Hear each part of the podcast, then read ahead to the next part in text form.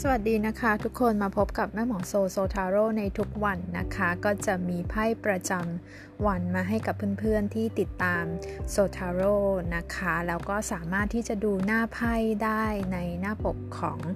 EP นี้นะคะ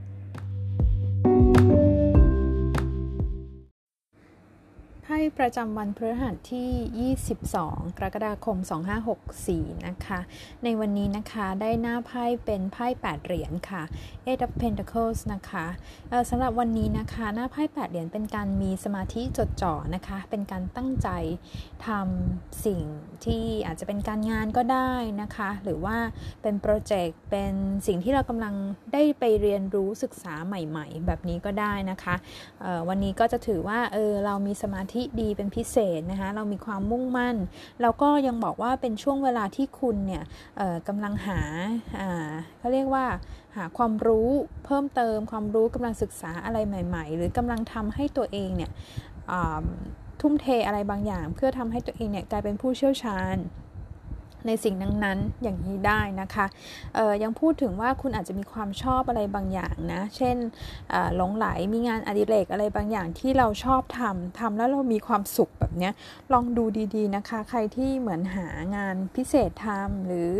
งานที่จะเสริมรายได้อะไรอย่างเงี้ยแล้วดึงไม่ออกว่าจะทำอะไรลองมองดูสิ่งที่เราทำเป็นประจำทำบ่อยๆ เราชอบหรือเรามีความเชี่ยวชาญตรงนั้น บางทีถ้าเรามานั่งตีโจทย์ดีๆเนี่ยเราก็น่าจะพอเห็นไพ่ใบนี้บอกว่าจะพอเห็นช่องทางทำเงินจากสิ่งที่เราชอบหรือความสนใจของเราได้นะคะ ในเรื่องของออความรักความสัมพันธ์นะคะไพ่แปดเหรียญเนี่ยถ้าคุณเป็นคนโสดต้องบอกว่า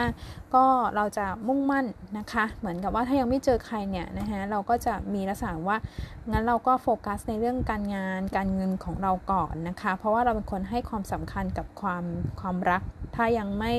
รู้สึกว่ามั่นคงหรือยังไม่ดีพออะไรอย่างเงี้ยเราก็อาจจะยังไม่สนใจในช่วงนี้นะคะ ถ้าเกิดว่าเป็นคนคุยหรือคบๆกันอยู่ไพ่ใบนี้ก็บอกว่ามีความสนใจกันกันดีพอสมควรนะคะคือแบบ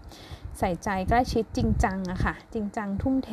นะคะถ้าเกิดเป็นลักษณะความสัมพันธ์ไม่ชัดเจนเนี่ยถ้าได้ไพ่แปดเหรียญเนี่ยลองลองออตรวจสอบสสถานะหรือความรู้สึกของ